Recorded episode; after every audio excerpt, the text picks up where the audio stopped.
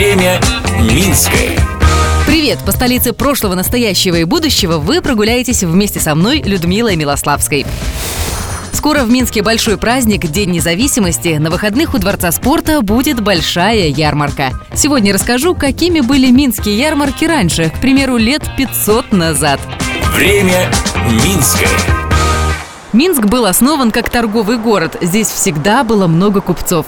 Я сейчас на площади Свободы. Сегодня здесь такой ветер. Право на проведение ярмарок Минск получил вместе с Магдебургским правом в 1499 году.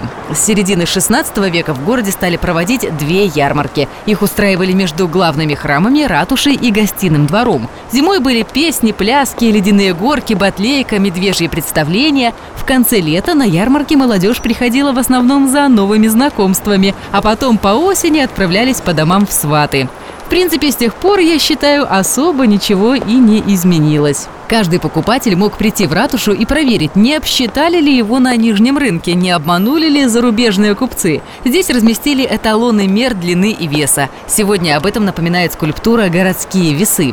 Интересно и другое. Молодые и незамужние женщины и беременные старались не выходить на ярмарки, не повязав на запястье красную нить.